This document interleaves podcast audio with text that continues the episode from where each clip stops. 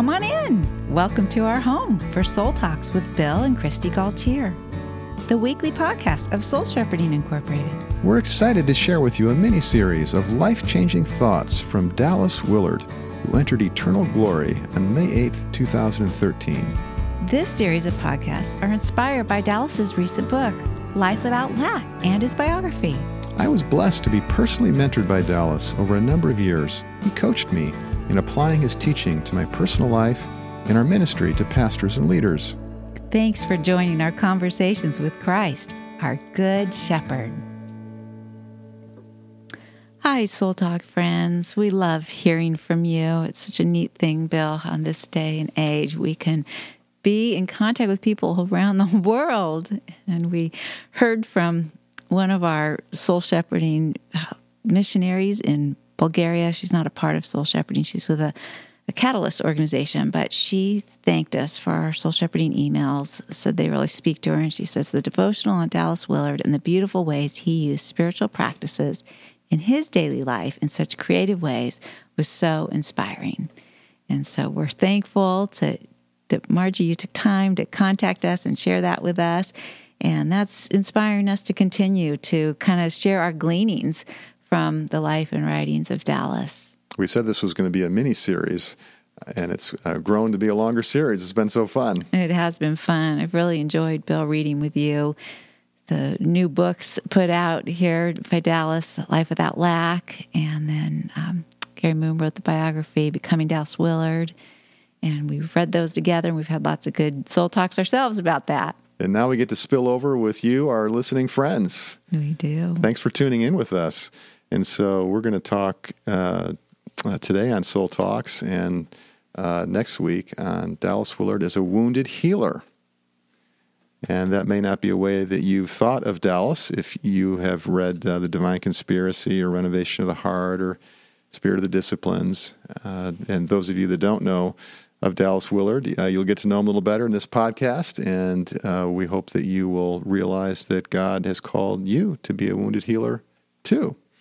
Uh, it's a tremendous ministry, and it's one of the great themes in soul shepherding. Now, we want to put this, uh, our conversation, in the context of Hebrews 13, 5 to 6. So I'm going to just read this. Keep your lives free from the love of money, and be content with what you have because God has said, Never will I leave you, never will I forsake you. So we say with confidence, The Lord is my helper. I will not be afraid. What can people do to me?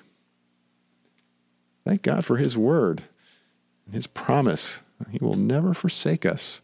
We don't need to secure ourselves with money or anything else power, status, um, pleasing people.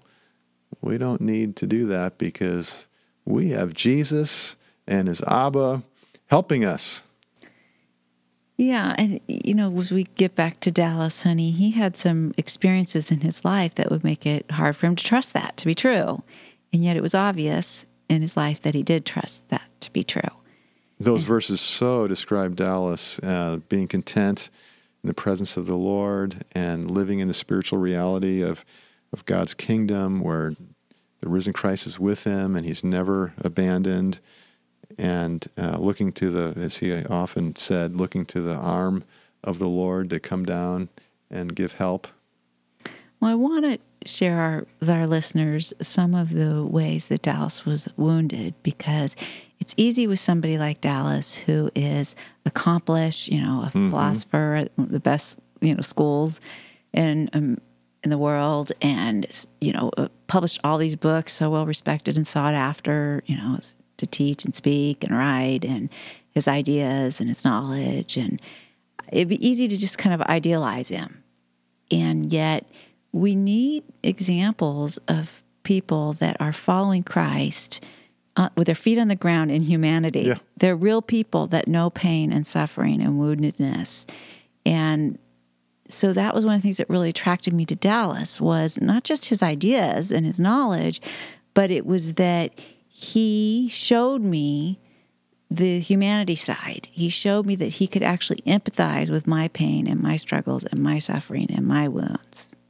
Yeah, Dallas was a, an ordinary person, uh, humble, down to earth, and genuine uh, in such an astonishing way that it really was disarming to people because of his his great intellect and the success that he'd achieved. You just would have expected him to have a fancy car and house and a sense of self importance about himself, but uh, he was just so uh, gentle and compassionate and so uh, just uh, meek and just himself with the people he was with, and it was just a great gift that he gave us. And so he he would not want us to make that mistake that you're concerned about, Kristi. He would not want us to idealize him and uh, put this space between ourselves and him, like, oh, I, I couldn't walk with Jesus the way Dallas did, or I couldn't serve God or accomplish for God what Dallas did. It's like no, he just saying, I'm just a farm boy from from uh, Missouri, and uh, there's really nothing special about me. The, the greatness is God. Mm-hmm. Yeah, but it helps us to talk about His story and God's story because we'll relate, and it helps me to follow God and see God's greatness. Yeah, and so in becoming Dallas Willard, uh, there's a, a number of points that come out from Dallas's childhood and through his life. Uh, the the book is mostly focusing on Dallas as a philosopher and teacher, but we do have some uh, stories that sort of break through here. Dallas was uh, being he was of a different generation that was pretty uh, reticent to, to draw attention to himself and to be too too vulnerable. But now and again in his talks and his books, uh, he shared things about his life, and you put it all together, and we we, we get a story, mm-hmm. and it really helps us to see that uh, yeah, Dallas was coming out of uh, his own uh, brokenness and pain, and the ways that the Lord met him in that, and that that formed him as a redeemed follower of Jesus. And you, you to really understand and appreciate Dallas's ministry, you need to see well, he, he's a wounded healer, and then we need to make that connection that well, actually, that's true for all of us. So in Dallas's case, he was a fourth child in his family, and um, he was unwanted. It's a poor family, farm family. They had three kids, and they didn't they didn't want to have a fourth child. And so, you know, that's that's a really hurtful thing for a child. Even if you don't know that, there's something about that that if you don't know it consciously, you probably know it intuitively and unconsciously, uh, even in the womb, maybe. Um, and then uh, the real crisis of his life was uh, at age two, his mom died uh, in a farming accident when she jumped off the, the hay wagon and uh, got a hernia. And then the, the doctor botched the surgery and she ended up dying. He was just two years old. And then his dad got depressed, and so he pretty much lost his dad too. And then his dad uh, remarried, and uh, the stepmother didn't really want to be a mother and so Dallas felt really rejected. She did reject him. Yeah. And then he was uh, shuffled from home to home, different family members. And so there was just a lot of recurring abandonments and insecurity and aloneness. Uh, now, the other side of the story, which, which Dallas would emphasize, was how God uh, pr- provided replacement uh, family for him and parenting for him and his his older sister and her husband, and his mm-hmm. older brother and uh, his wife. And so uh, there was some great uh, care that he received there. And um, but it's in the context of a lot of uh, wound. Mm-hmm. And so, like one example of this is that he he said that he learned when he would, would cut the wood for the, the stove that would heat the house and uh, for the meals and so forth. He learned it to to chop the wood just perfectly and get it just just the right size so it just fit right right in there in the stove. And he did that so that to, to please the people that he was with in, in the hopes that he could stay a while. Mm-hmm. And so you really hear that that boy mm-hmm. that's afraid, like you know, well, you know, where do I belong, mm-hmm. and where, where's where's my home, and where where, where am I going to be loved and wanted? Mm-hmm. Uh, and then, as, as happens when we experience these these early wounds, they they tend to recur mm-hmm. as we as we go on through life. And so then, you know, it's at school. He he talked about not being chosen uh, to to be on the on the team, and you know, being the last one picked. And you know, a lot of us have had that experience, mm-hmm. especially if you're you're younger, as as Dallas was in a one room schoolhouse, and the other kids are older, and and so he wasn't wanted on the softball team and well, you can you can back up this guy over here, and that that's really hurtful. Mm-hmm. Sometimes other kids in the playground can be pretty cruel. Yes. Dallas grew up in the country and uh, he was in the woods a lot. And uh, in one sense, there's a lot of beauty in that and, and God's creation and nature and so forth. But he talks about how he could go off into the woods and hike for, for 15 miles and camp out, and it was fine. The people that he would be staying with wouldn't worry about him, and he could just be be gone. And uh, you know, I don't know all of what Dallas felt in there, but I just uh, imagine uh, just being pretty pretty lonely and insecure, and that maybe that's bringing up that feeling of being unwanted uh, and abandoned, and you know, where, where's where's somebody to look out for me, somebody to sort of worry about me and and and uh, take care of me. He said at one point, uh, "I've lived a hidden life. I assumed I'd always have to hide myself from people, and yeah, I just feel sad mm-hmm. when I hear mm-hmm. that." Mm-hmm. Yeah, and that's an example of how he he really could have lived a very hidden life. He could have withdrawn. He could have caved up there in the philosophy department and in his in his mind and the intellect, and really not been this hospitable man that welcomed and didn't reject people, and who was so so careful to actually go to great pains to not reject anybody. I can remember seeing him at conferences, you know, standing for hours to make sure everybody in that line to talk to him actually got to, mm-hmm. a blessing from him because he didn't want to reject anybody because he knew how horrible mm-hmm. and he would mm-hmm. talk about the pain of rejection and how horrible it is the way we size one another up and treat and reject people and the pain of that and he talked about that with with an empathy that helped me to really trust him because you know you don't really care what somebody knows if you don't know that they care mm-hmm. and dallas knew a lot and i learned a lot from what he knew but i learned more because I saw that he cared. Yeah, tell us more about that. So, I, what you're saying is on the on the one side, you know, we've read his books, we listened to so many of his seminars on CD over and over, and so we're really learning from this this mind that has been formed in Christ, and all of his studies coming at it from the perspective of, of a philosopher but coming into apprenticeship to Jesus and the kingdom of God, the life of the scriptures, and so forth. And he has so much to teach us, right? But then you're talking about the personal relationship with Dallas and how it fe- felt to talk with him and to be with him. Mm-hmm. Yeah. You know, Dallas said, everybody gets a formation, everybody gets a spiritual formation. And our pain and our wounds are part of that formation. Mm-hmm. And knowing a little bit of his and hearing how that he took that to Christ. He received, you know, healing for that, and he let himself become a wounded healer. That gave me the confidence. There was an opportunity that I had to have a private conversation with him, a long conversation with him. And I was a little bit intimidated to lean into it and take advantage of the opportunity because, you know, he's intimidating with how much he knows. And mm-hmm. here I've got this vulnerability I'm bringing because as a child, you know, I was born with the, the opening to my stomach closed off, and I would have died if my parents hadn't taken me to the hospital for this surgery. And, but in having the surgery, I experienced that as abandonment from a psychological point of mm-hmm. view. It wasn't my parents' fault, it wasn't their choice, but it was my experience of it. And that left a wound in me that has continued and that oftentimes I project onto God and it affects my confidence in God and His love. And so I wanted to talk to Dallas about that, and yet I was afraid to be that vulnerable with him. But it was the it was seeing his sensitivity to the woundedness and his ability to be empathetic that gave me the courage to, to press into that. And as I did, I can't tell you the details of all the great ideas and all the wonderful mm. intellectual thoughts and truths and philosophy and scripture and all the, the things he said. There, there were some profound things that he said, but that's not what I remember. What I remember was the way he was with me, mm. the empathy he had for the little girl in me mm-hmm.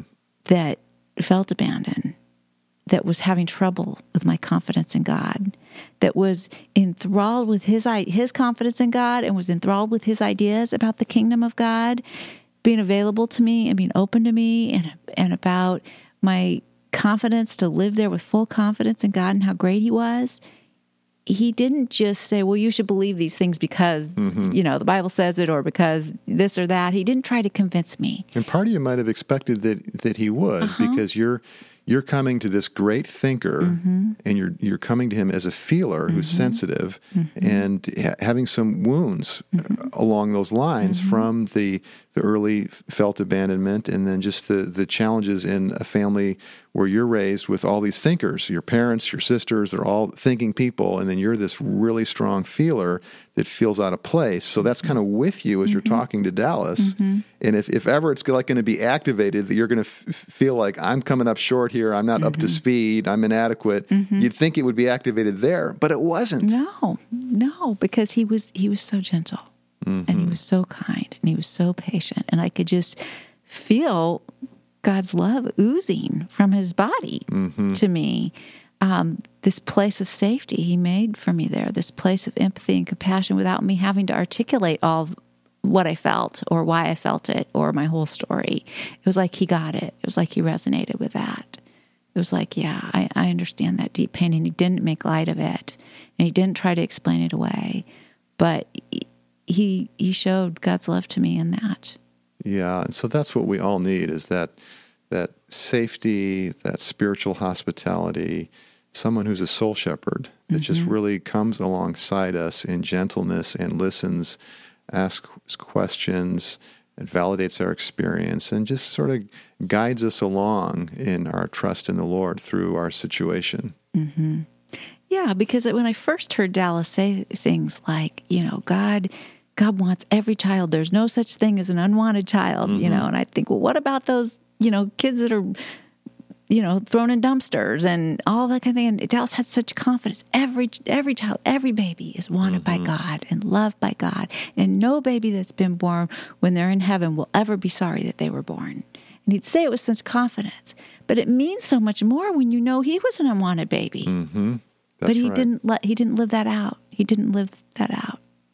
Yes, he went to to uh, Jesus and his Abba Father, and uh, he went. Uh, he practiced his own uh, teachings. He took his own medicine and the spiritual disciplines, and in his relationship with Jane and with Richard Foster, and um, other experiences in his life, early in life, going to revival meetings, uh, reading great spiritual writers that helped him to to feel and to pray, and so he experienced a, a reformation that helped him to be that wounded healer that you're describing. Yeah, and he learned he learned from healing prayer, and you know, Yeah, Agnes Sanford was yeah. Mm-hmm. really, he would go, go to her conferences, he and R- Richard Foster, and uh, talk with her. And, and then, of course, Jane uh, developed a whole practice in her work as a therapist in healing prayer. Became Mm-hmm. a powerful ministry of hers that she ministered to you and to many people. yeah. And Dallas would learn from that. That is, Yes. Mm-hmm. again in his humility. He his theory it especially comes out in renovation of the heart, but you really see his his psychology and his relationality develop. Yes. He, he's not just a thinker. He he learns to to pay attention to uh, the importance of emotion in our spiritual formation and our discipleship. Yeah, and so uh, as a wounded healer, uh, and just for all of us as people, what happens when we have these these experiences of rejection, like like Dallas had, they they get triggered in life, no matter how smart we are, how wise we are, how advanced we are in our discipleship.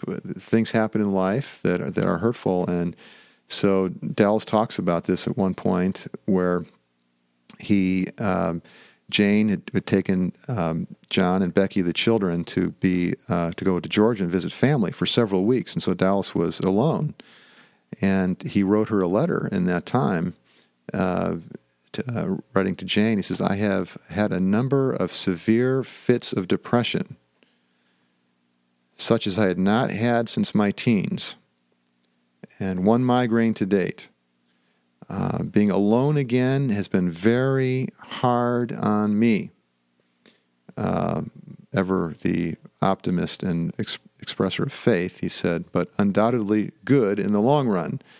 You know, because it was stirring up things that he needed to pray about and to talk about. And so he's essentially making sort of a confession here to Jane about that um, being alone has triggered this abandonment depression. And um, so you see that that that sadness there, the the, uh, the the wound sort of coming back, and we see it again shortly after that when they uh, Dallas and Jane had twins after John and Becky, and the the twins the twins died. Mm-hmm. Uh, uh, the first one in the womb, and the, the second one lived one day, and there was a um, they describe a great emptiness that mm-hmm. they felt in their grief and in, in, the loss that they went through, and Dallas in particular took it really hard, and it must have just triggered this same abandonment, uh, d- depressive response from his childhood. And so, uh, as, a, as a young man there uh, in his 30s, I think he was, he, he he retreated into his head and into his study uh, uh, to sort of cope with that. And it, it, took him time to, to really grieve and to seek God's comfort in that and to, to do the things that we're talking about, how he would bring, uh, he would go through his life in his mind and in prayer. And I'm, I'm sure in, in conversation with, with people at times, but he would, he would revisit situations in his life where there was a wounding or a pain or, or a rejection. Uh, and he would, uh, would see the face of Jesus there. He would see the, the love of God coming to him. He would give thanks to God for the ways that God had provided for him in his his older uh, sister and brother and, and their families and uh, his grandparents and other other ways that, that God cared for him in his life, especially uh, Jane and their marriage and, and how much she loved him and chose him and, and how healing that was for him. That's something else he, he, he writes about. And so uh, it's really encouraging for us to see Dallas and mm-hmm. how he dealt with his wounds mm-hmm. And his pain and his stress, and God, in His grace, met him there that's as a right. boy and later in life, and so Dallas became this wounded healer. And that's what's so beautiful, seeing Christ's love and grace in and through Dallas's life.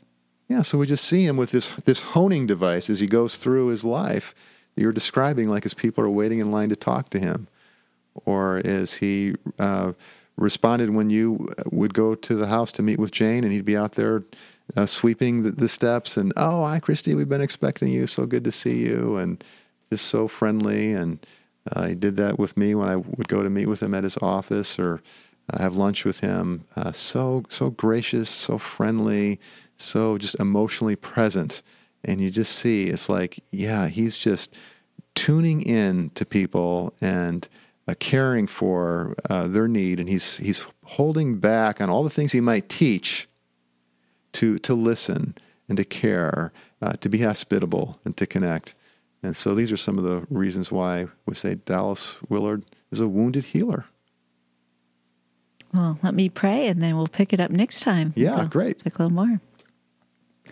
Jesus, you are the the one who is the ultimate wounded healer, the one who has shown us the greatest form of empathy in becoming human, experiencing the pains that we experience, and showing us Abba's eternal love and endless grace. We pray for each one of us, Lord, that we would open up our souls more and more to the touch of your grace and the impact of your love to become wounded healers for your glory. Amen. Amen.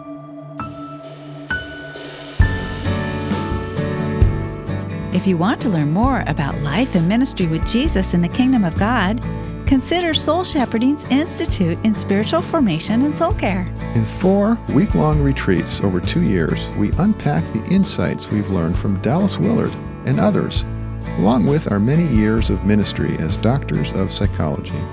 Our retreats happen in a community of pastors and leaders. They feature guided soul talk, meditation on scripture, and quiet space in the beauty of God's creation. You can also earn a certificate in spiritual direction ministry. To learn more, visit soulshepherding.org.